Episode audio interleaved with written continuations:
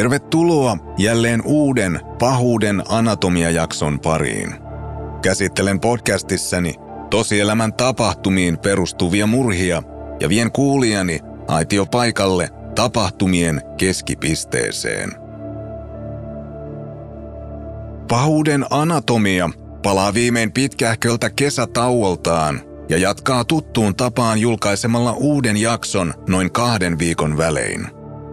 Tämän lisäksi voit jatkossa kuunnella Spotifyn kautta myös kuukausittain ilmestyvän maksullisen lisäjakson. Tilauksen kuukausihinta on yksi euro. Lisätietoa asiasta löydät pahuuden anatomian kotisivuilta. Tämänkertainen jakso käsittelee Britanniassa vuonna 2012 paljastuneita järkyttäviä hyväksikäyttötapauksia, kun Lost Prophetsin karismaattisen laulajan synkkä kaksoiselämä päätyi viimein viranomaisten tietoon. Jakso sisältää pieniin lapsiin kohdistuvaa seksuaalista väkivaltaa, joten jatka kuuntelua oman harkintasi mukaan. Minun nimeni on Ossian sukelletaan suoraan tositarinan pariin.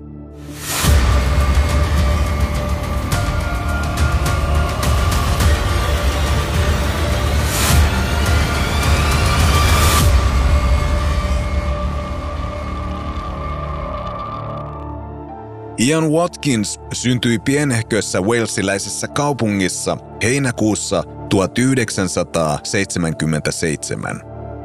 Hänen biologinen isänsä menehtyi jo varhain Ianin ollessa vasta viisi-vuotias, mutta yllättävällä tragedialla ei ollut suurta vaikutusta pojan nuoruuteen tai kasvatukseen. Hieman myöhemmin Ianin äiti Elaine tapasi uuden miehen, John Davis-nimisen baptistipapin, joka otti uuden perheensä avosylin vastaan ja kasvatti poikaa kuin omaansa. Monet lähteet kuvailevat Ian Watkinsin nuoruutta helppona. Hän kunnostautui myös koulussa saaden luokkansa korkeimpia arvosanoja ja oli äärimmäisen suosittu henkilö erityisesti tyttöjen keskuudessa. Itse asiassa Ianin ympärillä tuntui jatkuvasti parveilevan joukko tyttöjä, jotka kilpailivat komean nuorukaisen huomiosta. Hänen ystäviensä mukaan Ian tuntui osaavan sanoa juuri oikeat sanat saadakseen häntä piirittävät ihailijat pauloihinsa. Sama kaava jatkui nuoruusvuosilta aina aikuisuuteen asti. Kuuluisuudesta tuli jo varhain Ianille eräänlainen pakkomielle. Nuori mies rakasti erityisesti punk-rockia ja puhui usein kavereilleen suunnitelmastaan perustaa jonakin päivänä bändin, josta tulisi maailman kuulu. Ensimmäisen trash metal bändinsä Aftermath Ian perustikin jo 14-vuotiaana. Nuoret maailmanvalloittajat käyttivät kaiken liikenevän aikansa uusien biisien tekemiseen Ianin kodin takapihalla olevassa rakennuksessa – Muut bändin jäsenet eivät kuitenkaan lopulta olleet Ianin tapaan yhtä motivoituneita ja omistautuneita, joten bändi hajosi jo muutaman vuoden ja parin livekeikan jälkeen. Ian ei kuitenkaan antanut vastoinkäymisen muodostua esteeksi unelmilleen, vaan perusti uuden hardcore punk-vaikutteisiin nojaavan flashbind yhtyeen Tälläkin kertaa Bändin kohtalaisesta menestyksestä huolimatta lento jäi varsin lyhyeksi laulajan jätettyä bändin ja sen muut jäsenet pulaan. Haparoiva musiikillinen alkutaival löysi kuitenkin lopullisen muotonsa vuonna 1997, kun Ian Watkins, Lee Gaze ja Mike Lewis perustivat Last Prophets yhtyeen. Uuden bändin potentiaali kävi nopeasti selväksi kaikille, kun yhtye kiersi vakuuttavasti ympäri Walesia ja lopulta koko Iso-Britanniaa kasvattaen tasaisesti suosiotaan.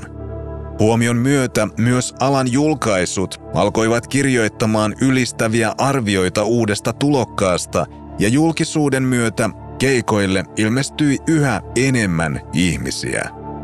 Muutaman vuoden jälkeen bändi allekirjoitti sopimuksen riippumattoman levyyhtiön Visible Noise kanssa. Vain pari viikkoa sopimuksen jälkeen bändi julkaisi jo ensimmäisen albuminsa. Nopeasta julkaisuaikataulusta ja vaatimattomasta 4000 dollarin budjetista huolimatta levy menestyi äärimmäisen hyvin ja Last Prophets nousi yhä isompien nimien, kuten Deftonesin ja Linkin Parkin seuraan. Neljä vuotta ensimmäisen julkaisun jälkeen ilmestyi toinen studioalbumi Start Something, joka menestyi jälleen edellistä paremmin myyden maailmanlaajuisesti yli kaksi ja puoli miljoonaa kappaletta. Tulevien julkaisujen myötä bändin asema yhtenä rockmaailman kirkkaista tähdistä tukevoitui entisestään. Last Prophets niitti kiertueillaan mainetta ympäri maailman ja nousi nopeasti yhä korkeammalle festareiden ohjelmistoissa.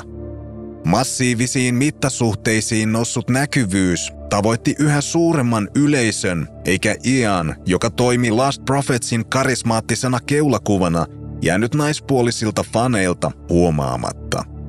Suurin osa keikoille saapuvista kuuntelijoista olikin nuoria naisia. Kulissien takana, piilossa suurelta yleisöltä, Ianin elämä oli kuitenkin viimeisten vuosien aikana ottanut dramaattisen käänteen. Toisen studioalbumin jälkeen suoraselkäisenä ja päihteiden käyttöä vastaan aktiivisesti puhunut Ian alkoi käyttämään yhä useammin alkoholia ja kovia huumeita, kuten kokaiinia ja metamfetamiinia. Siinä, missä Ian oli aiemmin halunnut esiintyä Lost Prophetsin keikoilla täysin selvänä antaakseen musiikille ja kuuntelijoilleen parhaan mahdollisen kokemuksen, alkoi päihteiden käyttö vuosien mittaan näkyä sanojen unohteluna ja jopa keikkojen peruutuksina – Toisinaan, kun Ian ilmestyi paikalle, hän oli niin sekaisin, ettei kyennyt liikkumaan lavalla. Huumeiden käytön myötä yhteistyömiehen kanssa alkoi olla miltei mahdotonta. Ian Watkinsin käytös häiritsi muita bändin jäseniä jo siinä määrin, että muutamat heistä ovat kuvailleet myöhemmin ollensa jopa valmiita jättämään yhtyeen. Iania yritettiin kiristää jopa potkuilla bändistä, mutta uhkauksia ei koskaan pantu täytäntöön, sillä kukaan ei uskonut bändin toimivan ilman tämän ehtymätöntä vetovoimaa. Lopulta huumeiden käyttö alkoi riistäytymään käsistä. Muut bändin jäsenet yrittivät aktiivisesti puuttua Ianin holtittomaan elämäntyyliin, koska pelkäsivät tämän lopulta tappavan itsensä yliannostuksella. Välintulojen jälkeen tilanne näyttikin toisinaan hetken aikaa paremmalta, mutta päivien tai viimeistään viikkojen jälkeen Ian taantui kerta toisensa jälkeen päihteiden pariin. Huumeiden käyttö oli kuitenkin vain pinnalla näkyvä synkkä verho, joka kätki alleen entistäkin likaisemman salaisuuden, sillä bändin suosion myötä Ian oli ryhtynyt käyttämään hyväksi keikoilla parveilevia alaikäisiä teinityttöjä. Bändin takahuone olikin usein täynnä idolian tapaamaan tulleita tyttöjä, joista nuorimmat olivat vasta 13-vuotiaita. Fanit pukeutuivat useimmiten mahdollisimman provosoivasti saadakseen Ianin huomion ja kuten vasta vuosia myöhemmin selvisi, he olivat valmiita tekemään miehen vuoksi miltei mitä tahansa. Janin erikoinen viehättyminen nuoriin faneihinsa ei jäänyt tietenkään huomaamatta ulkopuolisilta, mutta vaikka takahuoneessa usein nähty toiminta alittikin kaikki huonon maun rajat, mitään laitonta siinä ei ollut. Keikoilla Ianille oli varattu oma pukuhuone ja alue, jonne ulkopuolisilla tai muilla bändin jäsenillä ei ollut pääsyä, joten lopulta kukaan ei tiennyt varmasti, mitä suljettujen ovien takana todella tapahtui. Joka tapauksessa rocktähden ja nuorten tyttöjen välistä vuorovaikutusta pidettiin pikemminkin musiikkimaailman normina, eikä siihen siksi kiinnitetty sen suurempaa huomiota. Nuoret fanit toden totta kohtelivat idoliaan kuin Jumalaa. Ian otti uuden asemansa avosylin vastaan ja hämmästyi itsekin, miten pitkälle nuoret tytöt antoivat hänen mennä vain siksi, kuka hän oli.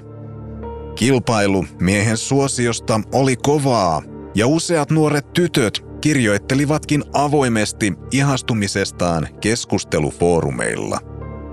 Rocktähden mieltymykset olivat yleisesti fanien tiedossa ja useissa kommenteissa vasta 16-vuotiaat tytöt toivoivat olevansa nuorempia saadakseen helpommin idolinsa huomion. Ian käytti häikäilemättä hyväkseen valta-asemaansa ja vei nuoria fanejaan usein kotiinsa illan päätteeksi. Useimmiten hän huumasi uhrinsa ennen aktia ja pakotti nuoret tytöt täysin käsittämättömiin tekoihin. Hyväksikäyttöjen jatkuessa miehen itsevarmuus vain kasvoi entisestään ja Ian alkoi vakuuttua siitä, että saattoi tehdä mitä tahansa joutumattaan rikoksistaan koskaan vastuuseen. Hän myös kuvasi tapahtumat videolle yleensä uhrien tietämättä. Juuri nämä videotallenteet koituivatkin lopulta Ianin kohtaloksi, sillä ilman niitä miehen toimet olisivat saattaneet jatkua vielä vuosia pidempäänkin. Ianin bändikavereilla sen enempää kuin muullakaan lähipiirillä ei ollut aavistustakaan miehen synkästä kaksoiselämästä ja perversistä kiintymyksestä alaikäisiä tyttöjä ja pieniä lapsia kohtaan. Tästäkin huolimatta miehen toiminta oli yleisessä tiedossa erityisesti fanien keskuudessa ja Ianin käytöksestä kirjoiteltiin useilla foorumeilla jo vuosia ennen pidätystä. Keskusteluissa kirjoitettiin muun muassa seuraavasti. Poiminta numero yksi. Se kaikki on totta. Hän käyttää hyväkseen lapsia. Tämä sairas miehen kuvatus saa minut voimaan pahoin. Tunsin hänet joskus ja häpeäkseni jopa rakastin, kunnes sain selville totuuden. Poiminta numero kaksi. Valitettavasti olen samaa mieltä. Tunnen ainakin yhden hutsun, joka oli niin pakkomielteinen Ianin suhteen, että antoi tälle oman tyttärensä. Käytäpä mielikuvitustasi saadaksesi selville loput vastenmielisistä yksityiskohdista. Poiminta numero kolme. Pelkäsin todella hänen puheitaan kaikesta, mitä hän halusi tehdä pienille vauvoille, eikä pelkästään tytöille, vaan myös pojille. Toivon todella, että olisin tehnyt jotain vielä, kun minulla oli mahdollisuus. 19. joulukuuta 2012 Ian Watkinsin tarina kuitenkin saapui lopulta päätökseensä, kun huumausaineiden hallussapitoon ja salakuljetukseen liittyvien epäilyjen yhteydessä poliisi teki viimein etsinnän miehen kotiin. Ratsian yhteydessä tehdyn takavarikon myötä päästiin osittain täysin sattumalta miehen alaikäisiin kohdistuneen hyväksikäytön jäljille. Viranomaiset ottivat talosta haltuunsa muun muassa Ian Watkinsin puhelimen, kannettavan tietokoneen sekä kovalevyjä tarkempaa tutkintaa varten. Britannian viestintätiedustelupalvelun avustuksella Ianin synkkä menneisyys alkoi paljastua kaikessa laajuudessaan – kun viranomaiset onnistuivat murtamaan laitteiden salasanat ja löysivät tietokoneelta eläinpornografiaa sekä lukuisia siveettömiä kuvia ja videoita lapsista. Vuosia jatkunut nuorten tyttöjen ja jopa vauvojen seksuaalinen hyväksikäyttö oli viimein paljastunut. Surullisinta koko vyhdissä on kuitenkin se, että tapahtumat olisivat voineet päättyä jo vuosia aikaisemmin, jos poliisi olisi ottanut tosissaan heille esitetyt huolet miehen epäilyttävistä toimista. Ensimmäiset ilmoitukset Ian Watkinsista tehtiin jo vuonna 2008. Neljän vuoden aikana yhteensä kuusi ihmistä oli ilmaissut poliisille huolensa miehen toimia kohtaan, jotkut heistä jopa useaan kertaan. Yksi ilmoittajista oli Ianin entinen tyttöystävä Joanne Majelix, joka oli aloittanut on-off-suhteensa miehen kanssa jo vuonna 2006. Suhteen aikana hän näki useita varoitusmerkkejä tulevasta, mutta kertoi epäilyksistään poliisille ensimmäisen kerran vasta 2008, kun Ian oli tunnustanut tälle harrastaneensa seksiä usean alaikäisen tytön kanssa.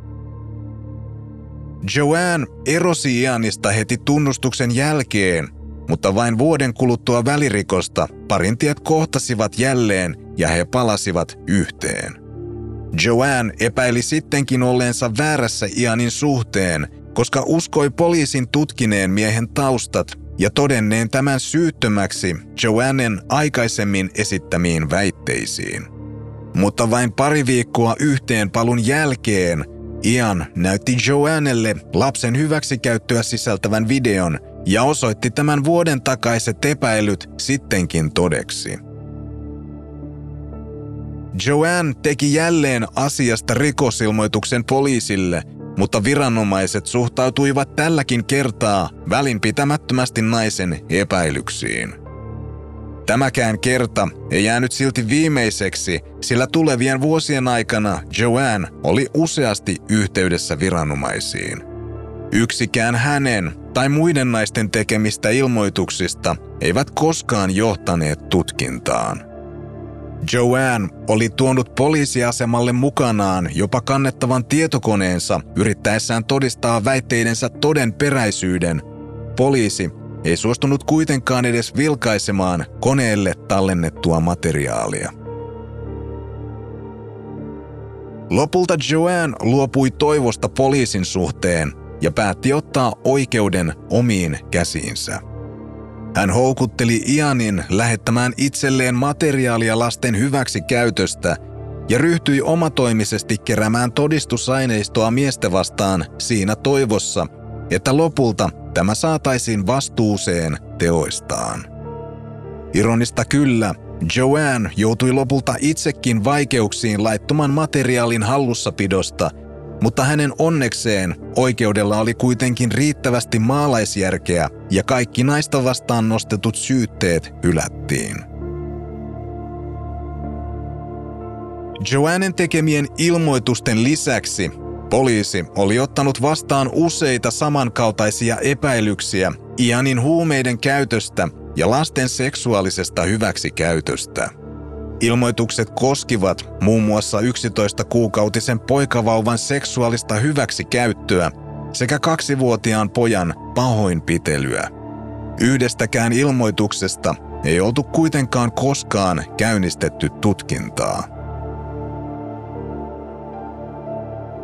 Kannettavalta tietokoneelta ja puhelimesta löytyneiden todisteiden nojalla Ian Watkins ja kaksi naispuolista henkilöä asetettiin tutkintavankeuteen.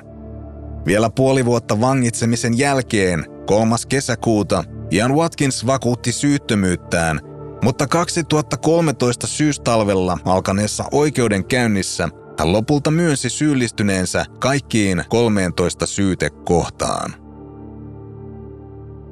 Cardiffissa pidettiin 18. joulukuuta 2013 tuomion antamista koskeva kuulemistilaisuus, jossa tuomari John Royce tuomitsi Watkinsin 29 vuoden vankeusrangaistukseen ja hänen kaksi kanssasyytettyään uhrien äidit 14 ja 17 vuoden vankeusrangaistuksiin. Ian Watkins siirrettiin tuomion jälkeen suorittamaan rangaistustaan Wakefieldin vankilaan, josta hänet siirrettiin tammikuussa 2014 Longlartin vankilaan voidakseen olla lähempänä sairasta äitiään. 5. elokuuta 2023 46-vuotias Ian joutui vankilassa väkivaltaisen hyökkäyksen kohteeksi – Kolme muuta vankia ottivat Janin panttivangikseen ja pahoinpitelivät sekä puukottivat tätä vakavasti. Joidenkin lähteiden mukaan useat vangit olivat odottaneet pitkään sopivaa hetkeä hyökkäykselleen, kun vankilassa olisi vähemmän henkilökuntaa ja sitä kautta myös valvontaa. Tilanne raukesi vasta kuuden tunnin jälkeen, kun paikalle saatiin erikoisryhmä ja Ian vapautettiin vankiselliin linnoittautuneilta kaappaajilta taktisen granaatin avulla. Entinen Last Prophets-laulaja Ian Watkins kärsi muun muassa hengenvaarallisesta puukotushaavasta kaulan alueella sekä muista pahoinpitelystä aiheutuneista vammoista, jotka vaativat välitöntä sairaalahoitoa. Kuulet seuraavaksi Ian Watkinsin ja tämän kahta naispuolista kanssasyytettyä koskevan tuomion julistamiskäsittelyn. Walesin Cardiffissa 18. joulukuuta 2013 järjestetyn tilaisuuden tuomarina toimi John Royce. Kyseessä on suora käännös englanninkielisestä vastineesta, joka on julkisesti luettavissa verkossa – Alkuperäisen dokumentin löydät myös pahuuden anatomian kotisivuilta. Tekstin juridisen luonteen takia käännös saattaa sisältää joitakin asiavirheitä. On hyvä huomata, että tapauksiin liittyvien lasten turvallisuuden ja henkilöllisyyden suojaamiseksi naispuolisten syytettyjen nimiä ei ole koskaan julkaistu. Selkeyden vuoksi viittaan kuitenkin naisiin suomennetussa tekstissä nimillä Bethany ja Patricia.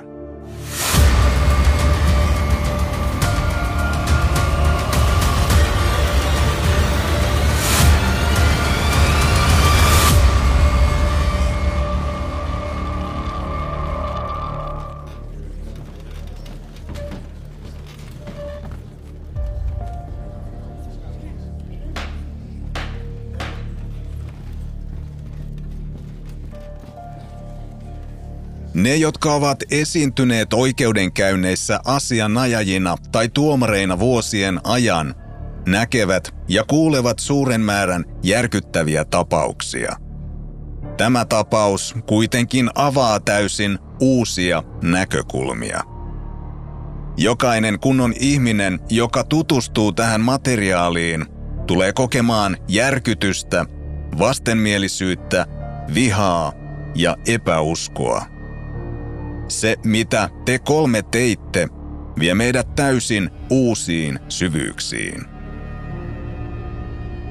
Te Watkins saavutitte mainetta ja menestystä Last Prophets yhtyeen laulajana. Teillä oli monia ihailijoita ja sitä kautta myös valtaa – Tiesitte, että voisitte käyttää tätä valtaa saadaksenne nuoria naispuolisia faneja auttamaan teitä tyydyttämään ilmeisen kyltymätöntä himoanne ja osallistumaan heidän pienten lastensa seksuaaliseen hyväksikäyttöön. Julkisten esiintymistenne ulkopuolella piileskeli pimeä ja synkkä puoli. Mitkä ovat tapauksen taustat? Syytekohta 18 on peräisin maaliskuulta 2007. Tapasitte nuoren tytön Last Prophetsin konsertin jälkeen, kun hän oli 16-vuotias neitsyt. Ajatus hänen neitsyytensä ottamisesta kiihotti teitä. Saitte hänet pukeutumaan koulutyttöasuun ja videoitte harrastamaanne suuseksiä, vaginaalista seksiä ja anaaliseksiä – Kysyitte häneltä, nauttiiko hän alaikäisenä lutkana olemisesta. Lopuksi virtsasitte hänen kasvoilleen ja käskitte hänen juoda sitä. Tämä antaa jonkinlaisen käsityksen asenteestanne nuoria naisia kohtaan, tuolloin yli viisi vuotta ennen Bethanin ja Patrician tapauksia koskevia syytteitä. Syytekohta 19 on peräisin elokuulta 2008. Nuori tyttö oli toinen 16-vuotias fani ja videoitte hänet harrastamassa suuseksiä kanssanne. Hänet nähdään videolla myös nuuskaamassa valkoista jauhetta, jonka kerroitte olevan kokaiinia. Seksuaaliseen kanssakäymiseen liittyvä huumeiden käyttönne on toistuva teema. Syytekohta 31 liittyy noin 90 sivettömään valokuvaan lapsista. Niistä 45 kuuluu tasolle 4 ja kaksi tasolle 5. Lasten ikähaarukka on 2-14 vuotta. Syytekohta 32 koskee äärimmäisen pornografisia kuvia ja videoita. Niissä on 22 kuvaa eläimellisestä seksistä, mukaan lukien suu- ja emätin seksiä koirien kanssa. Watkins ja Bethany. Te, Bethany, olitte vasta 19-vuotias, kun tapasitte Watkinsin vuoden 2011 lopulla. Kahdenvälinen viestintänne maalis- ja huhtikuussa 2012 on erittäin huolestuttavaa. Se, että Watkins manipuloi teitä, on tietenkin ilmeistä, mutta te olitte äiti. Lapsenne oli vasta kymmenen kuukauden ikäinen. Äiti luonnollisesti rakastaa, suojelee, hoivaa ja vaalii omaa pienokaistaan. Lapsenne olisi luottanut teihin varauksetta, mutta te petitte tuon luottamuksen täydellisesti. Ja mitä te sitten teitte? Keskustelitte Watkinsin kanssa yksityiskohtaisesti seksuaalisista teoista, joille te kaksi aioitte pienen poikanne altistaa. Kerroitte poliisille tavanneenne Watkinsin hotellissa. 21. maaliskuuta Watkins sanoo, tule tänne viikonloppuna, niin voimme nussia häntä uudelleen. Te vastaatte tekstiviestillä, kerro minulle, jos haluat saada kalusi poikamme sisään. Olitte jo aiemmin viitanneet siihen, miten huumasitte poikanne metamfetamiinilla. Tämä johti videolle tallennettuun sessioon lontoolaisessa hotellissa toinen ja kolmas huhtikuuta. Ja mitä te tuolloin sitten teitte? Esittelitte lapsenne Watkinsille, jotta tämä voisi yrittää raiskata hänet. Ensin suuhun, sitten peräaukkoon. Watkinsin nähdään sylkevän poikanne takapuolelle helpottaakseen yritystään. Teidän voidaan selvästi kuulla ja nähdä kannustavan häntä. Voiko tämän suurempaa petosta edes olla? Ja mitä te sitten teitte? Otitte pienen poikanne peniksen suuhunne ja annoitte hänelle suuseksiä, jonka jälkeen otitte poikanne käden ja laitoitte sen emättimeenne. Sitten Watkins masturboi poikaa. Suunnittelu ja graafiset yksityiskohdat ovat jo yksinään tarpeeksi pahoja, mutta tapahtumien videointi on raskauttava tekijä. Nautinto, jonka molemmat saitte teoistanne, on paitsi kuvottavaa, myös täysin käsittämätöntä. Mitä tämän jälkeen tapahtui? Lähetätte 24. toukokuuta Watkinsille viestin, jossa kerrotte, että poika on valmis hyväksi käytettäväksi. Elokuun toisena päivänä hänen viestinsä kuuluu, rehellisesti sanottuna olen sitä mieltä, että olemme päästäneet hänet toistaiseksi helpolla. On aika opettaa ja pakottaa hänet rakastamaan sitä. Todisteiden mukaan tapasitte Maldron hotellissa Walesissa. Sitten 9. syyskuuta lähetitte Watkinsille kuvan, jossa nuolitte poikanne penistä. Syytekoodat neljästä seitsemään liittyvät tähän. Kaiken kaikkiaan kyseessä on järkyttävä luettelo aiemmin viattoman pojan hyväksi käytöstä omien etujenne ja himojenne tyydyttämiseksi. Watkins ja Patricia. Te, Patricia, olitte hieman vanhempi kuin Bethany. Olette nyt 25-vuotias. Yhteydenpitonne Watkinsin kanssa alkaa elokuussa 2012. Ei mene kauan ennen kuin yhteydenotot kääntyvät lasten seksuaaliseen hyväksikäyttöön. Puhuttiin jopa yhteen muuttamisesta. Watkins sanoi, Jos sinä kuulut minulle, niin myös lapsesi kuuluu minulle. Vastasitte, ymmärrettävää, äiti tytär orjakaksikko palvelemassa sinua. Watkins sanoi, se on kaikki, mitä hän tulee tietämään. Lian tahrima elämä. Patricia, sanoitte vauvoissa olevan se hyvä puoli, että laittoipa heidän suuhunsa mitä tahansa, he alkavat imeä sitä. Jatkoitte kertomalla, että te yhdessä vauvanne kanssa jaatte Watkinsin peniksen keskenänne. Seuraavat viestit, joissa suunnittelitte vielä turmeltuneempia aktiviteetteja tälle pikkutytölle, ovat järjen vastaisia. Mukaan lukien pakottaminen harrastamaan seksiä eläinten kanssa ja käyttämään huumeita. Patricia, tyttö, josta puhuitte, oli omaa lihaa ja vertanne. Watkins viittasitte tyttöön pikkupanoleluna, ja se toden totta kuvaa hyvin suhtautumistanne häneen. Ei ihmisenä, vaan yksinkertaisesti seksuaalisena objektina omia nautintojanne varten. Puhuitte tytön huoraamisesta lihaville vanhoille miehille, jotka maksaisivat tästä tuhansia. Jatkoitte, hänen on ymmärrettävä, että äiti ja isä eivät rakasta häntä, vaan hänen ainut tarkoituksensa on saada meidät laukeamaan.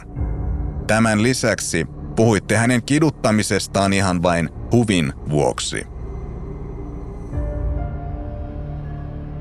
Syytekohdat 11.13 liittyvät siihen, että Patricia otti valokuvia pikkutytön sukupuolielimistä ja lähetti ne teille, Watkins. Syytekohta 14 liittyy siihen, että te, Patricia, tunkeuduitte tyttärenne emättimeen sormellanne ja lähetitte tästä ja vastaavista toimista valokuvia Watkinsille. Vastauksena Watkinsille kirjoititte, että te malta odottaa päästäksenne venyttämään tytön paikkoja. Pitkähkö Skype-videokeskustelu 12. syyskuuta on jälleen hyvin häiritsevää katseltavaa ja kuunneltavaa. Te Watkins rohkaisette Patriciaa sylkemään sormeensa ja tunkemaan sen tyttärensä sisään. Patricia toimii juuri näin ja vieläpä silmin nähden nauttien. Watkins seuraa tilannetta ja masturboi koko ajan. Tämä on syytekohta kahdeksan. Olette molemmat tunnustaneet syyllisyytenne salaliittoon pikkutytön raiskaamiseksi ja seksuaalisen hyväksikäytön toteuttamiseksi. Todisteet vakuuttavat siitä, että Patricia vei pikkulapsensa tapaamaan Watkinsia hotelliin toinen ja 23. lokakuuta. Mitä siellä tapahtui, ei ole kirjattu.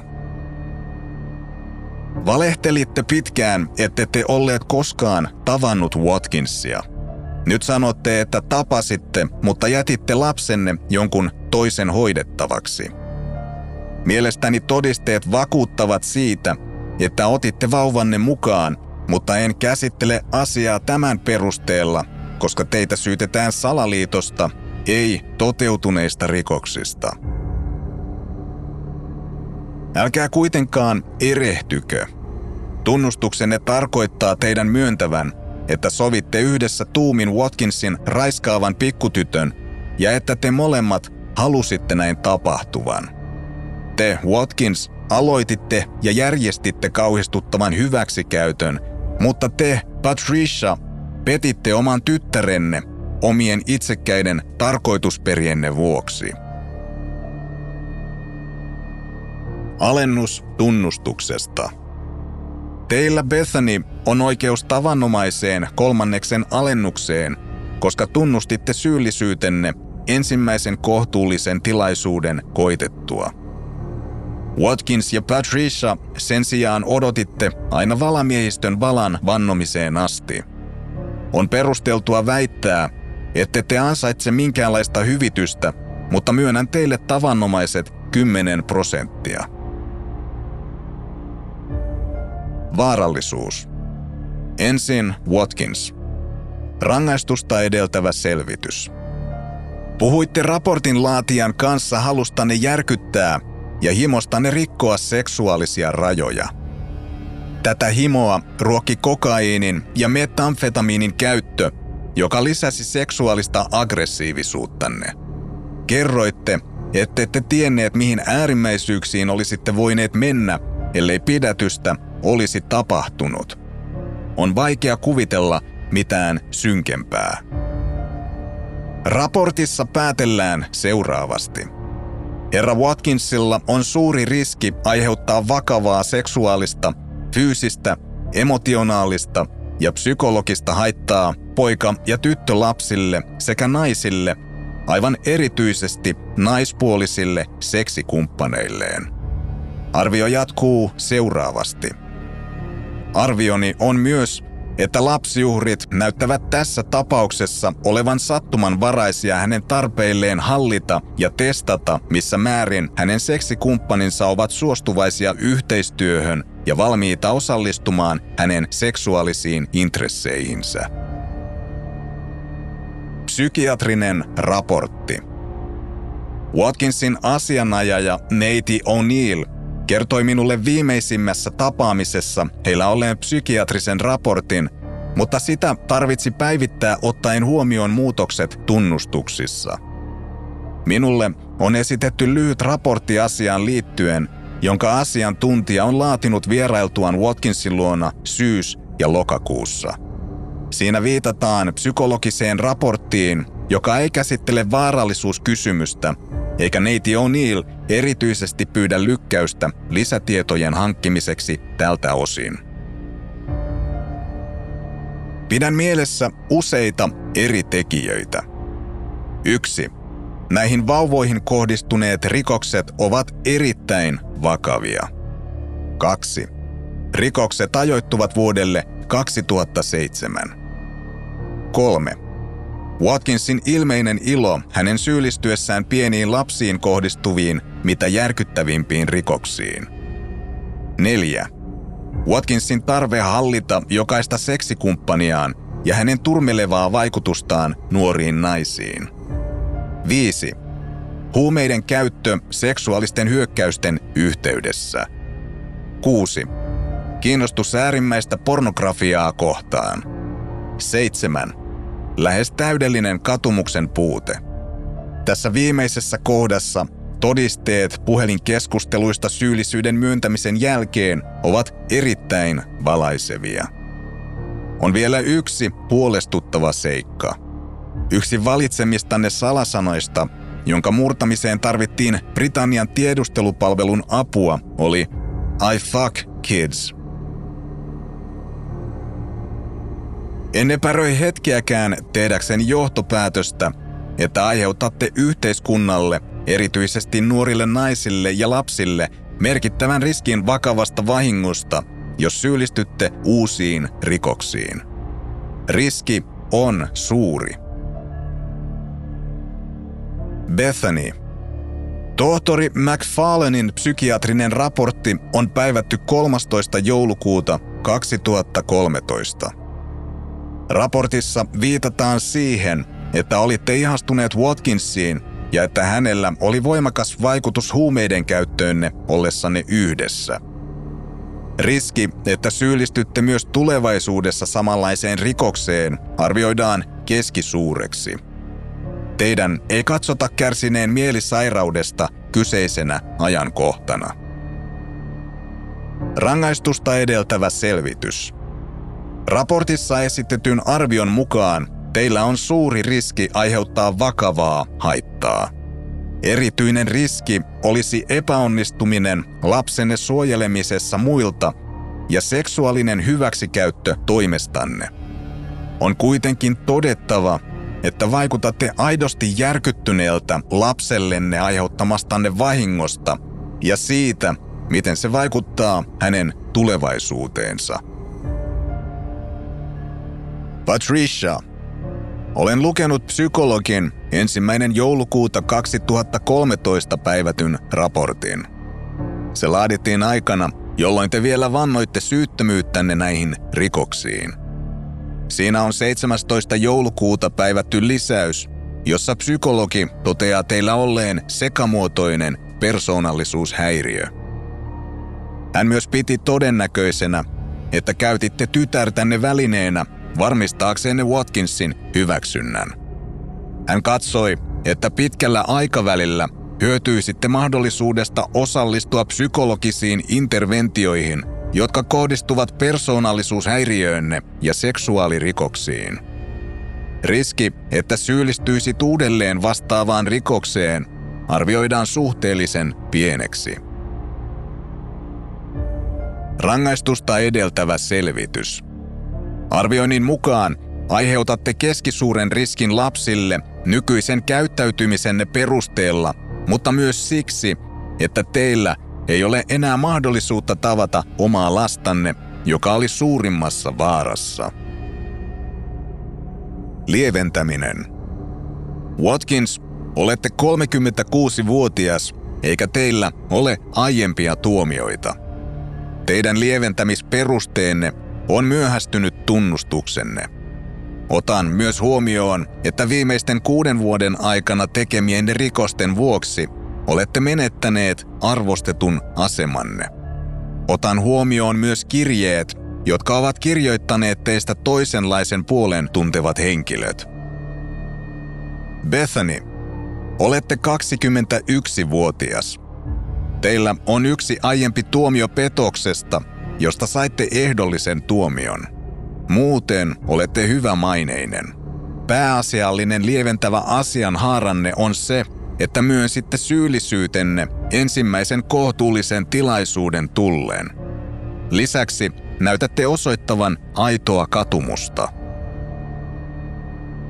Patricia, olette nyt 25-vuotias ja sinulla on aiempi moitteeton tausta. Myöhäinen tunnustus katsotaan lieventäväksi tekijäksi. Nähtävissä on myös merkkejä katumuksesta.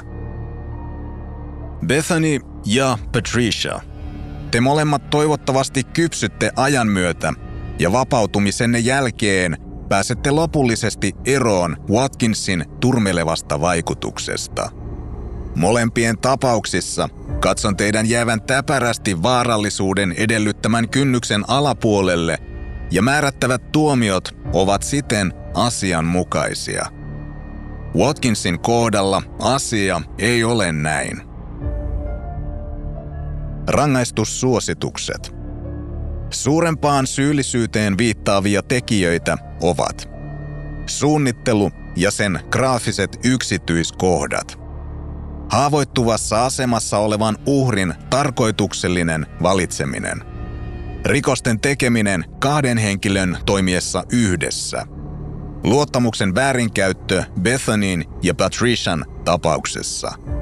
Vallan väärinkäyttö Watkinsin tapauksessa – Rikosten tekeminen huumausaineiden vaikutuksen alaisena. Suurempaan vahinkoon viittaavia tekijöitä ovat pienen vauvan erityisen haavoittuva asema. Watkinsin tapauksessa useampi kuin yksi uhri. Samaan uhriin kohdistuvat toistuvat pahoinpitelyt. Lisäkärsimys valokuvauksen ja videoinnin kautta osana rikosta – Mikä on tilanne näiden vauvojen mahdollisesti kärsimien vahinkojen suhteen? Vaikka voidaan todeta, ettei fyysisistä haitoista ole todisteita, on mahdotonta sanoa, mitä psyykkisiä haittoja on mahdollisesti aiheutunut tähän mennessä tai mahdollisesti aiheutuu tulevaisuudessa. Kuten Bethania koskevassa rangaistusta edeltävässä selvityksessä todetaan – Poikavauvan nuoren iän vuoksi hyväksikäytön vaikutuksia on mahdoton arvioida. Tällä lapsella on kuitenkin todennäköisesti elinikäisiä psykologisia vaikeuksia käsitellä hänelle tapahtuneita asioita. Pitkäaikaisesta sijaishuoltopaikastaan huolimatta hän saa lopulta tietää totuuden lapsuudestaan ja siten myös hyväksikäytöstä, jonka kohteeksi hän joutui. Vaikutukset ovat merkittävät eikä meidän pidä aliarvioida niiden vaikutusta hänen koko loppuelämäänsä. hänen hoidostaan nyt vastuussa olevien henkilöiden lausunto on tässä yhteydessä hyvin kuvaava. Yksi ilmeinen välitön seuraus on se, että häneltä ristetään luonnollisen äitinsä rakkaus ja huolenpito. Patrician tyttären osalta sen sijaan on huolestuttavia todisteita. Kun hänen hiuksensa analysoitiin, kävi ilmi, että tyttö oli altistunut metamfetamiinille. Patrician puolesta on todettu, että tyttö oli altistunut metamfetamiinille vain Watkinsin seurassa, mutta on ilmeistä, että Patricia olisi myös itse voinut altistaa hänet huumeelle. Tämä ei ole asia, joka vaatii ratkaisua. Alle 13-vuotiaan lapsen raiskauksen osalta, jos kyseessä on luottamuksen väärinkäyttö tai rikoksen tekijöitä on enemmän kuin yksi, suositeltu tuomion pituus on 11-17 vuotta. Lähtökohtana 13 vuotta. Sama koskee alle 13-vuotiaaseen lapseen kohdistuvaa pakotettua penetraatiota. Suosituksen lähtökohdat ja vaihteluvälit eivät ole sitovia, ja yksittäisen tapauksen olosuhteet voivat oikeuttaa poikkeamaan niistä. Tässä tapauksessa poikkeaminen olisi mielestäni perusteltua. Tämä johtuu näitä vauvoja koskevien rikosten hirvittävästä luonteesta – ja muista syyllisyyttä ja vahinkoa koskevista tekijöistä, joihin olen viitannut. Alle 13-vuotiaaseen lapseen kohdistuvasta seksuaalisesta väkivallasta ehdotettu rangaistusasteikko on yhdestä neljään vuotta ja lähtökohtana kaksi vuotta. Sivettömien valokuvien ottamista ja levittämistä koskeva rangaistusasteikko ja lähtökohta vaihtelevat materiaalin tason ja määrän mukaan. Tuomiot. Syytekohdat Watkins ja Bethany. Syytekohdat 1 ja 2. Muistutan, että kyse oli vain yrityksistä, vaikka videolta näkyykin, miten lähellä täydellisiä rikoksia teot olivat. Rikoksia oli kuitenkin enemmän kuin yksi – ja niitä seurasi pahoinpitely kohdassa kolme. Lähtökohtana on 17 vuotta oikeudenkäynnistä. Teidän tapauksessanne Watkins se lyhenee 15,3 vuoteen. Bethanin tapauksessa tuomio vähenee 11 vuoteen ja neljään kuukauteen. Lähtökohtani syytekohdassa kolme on neljä vuotta, mikä lyhenee Watkinsin osalta 3,6 vuoteen jonka pyöristän kolmeen vuoteen ja kuuteen kuukauteen. Bethanin tapauksessa tuomio alennetaan kahteen vuoteen ja kahdeksaan kuukauteen. Nämä tuomiot ovat rinnakkaisia. Syytekohta neljä tapahtui paljon myöhemmin syyskuussa. Se oli täysin erillinen tapaus, jossa nuolitte poikanne penistä ja otitte tapahtumasta valokuvia – Lähtökohtani on neljä vuotta. Alennuksen jälkeen tuomio on kaksi vuotta ja kahdeksan kuukautta. Kummastakin syytekohdasta 5 ja 6 annetaan samanaikaiset 18 kuukauden tuomiot alennuksen jälkeen. Nämä tuomiot suoritetaan kuitenkin peräkkäin Bethanin aiempien tuomioiden kanssa – Kokonaisrangaistus hänen tapauksessaan on siis 14 vuotta. Syytekohta 7. Watkins, ette itse ottaneet valokuvaa, vaikkakin se otettiin teitä varten. Rangaistus 12 kuukautta, joka suoritetaan samanaikaisesti. Syytekohdat Watkins ja Patricia – Syytekohdat 8 ja 9. Patricia, penetroitte tyttärenne sormellanne Watkinsin käskystä. Pitkä ja ahdistava Skype-sessio kuvailtiin jo aiemmin. Syytekohta 9 koskee sopimusta tyttärenne raiskaamisesta. Lähtökohtanani molemmille on 16 vuotta ennen tunnustuksestanne myönnettyä alennusta – jonka myötä tuomio pienenee 14,4 vuoteen. Pyöristän tämän alaspäin 14 vuoteen ja neljään kuukauteen jokaisessa syytekohdassa. Syytekohdasta 10 tuomitaan kolmen vuoden rinnakkainen rangaistus alennuksen jälkeen. Syytekohdista 11 ja 12 tuomio Patrician osalta on alennuksen jälkeen kaksi vuotta. Syytekohta 14 koskee erillistä tapausta, jossa te Patricia piditte tyttärenne sukupuolielimiä levitettynä. Otitte valokuvan ja lähetitte sen Watkinsille. Lähtökohta on neljä vuotta, joka tunnustuksenne myötä alenee kolmeen vuoteen ja kuuteen kuukauteen. Syytekohdat 15 ja 16 tuomitaan yhdessä 12 kuukauden mittaisiin rangaistuksiin. Koska aion määrätä nämä rangaistukset peräkkäisiksi muihin rangaistuksiisi nähden, minun on otettava huomioon kokonaisuus. Näin ollen alennan syytekohdan 14 tuomiota kahteen vuoteen ja kahdeksaan kuukauteen. Kokonaisrangaistus teille, Patricia, on 17 vuotta. Teidän tapauksessanne, Watkins, minun on tarkasteltava jäljellä olevia syytekohtia kokonaisuutena. Syytekohtien 13, 17, 18, 19, 30 ja 31 osalta tuomio on 12 kuukautta. Olen vakuuttunut siitä, että teillä on erittäin turmeleva vaikutus, olette erittäin manipuloiva, olette seksuaalinen hyväksikäyttäjä ja vaarallinen. Yhteiskuntaa ja erityisesti nuoria naisia ja lapsia on suojeltava teiltä. Jostakin näkökulmasta katsottuna tämä muistuttaa tapausta Saunders 2013, joka oikeuttaisi toistaiseksi voimassa olevaan tuomioon.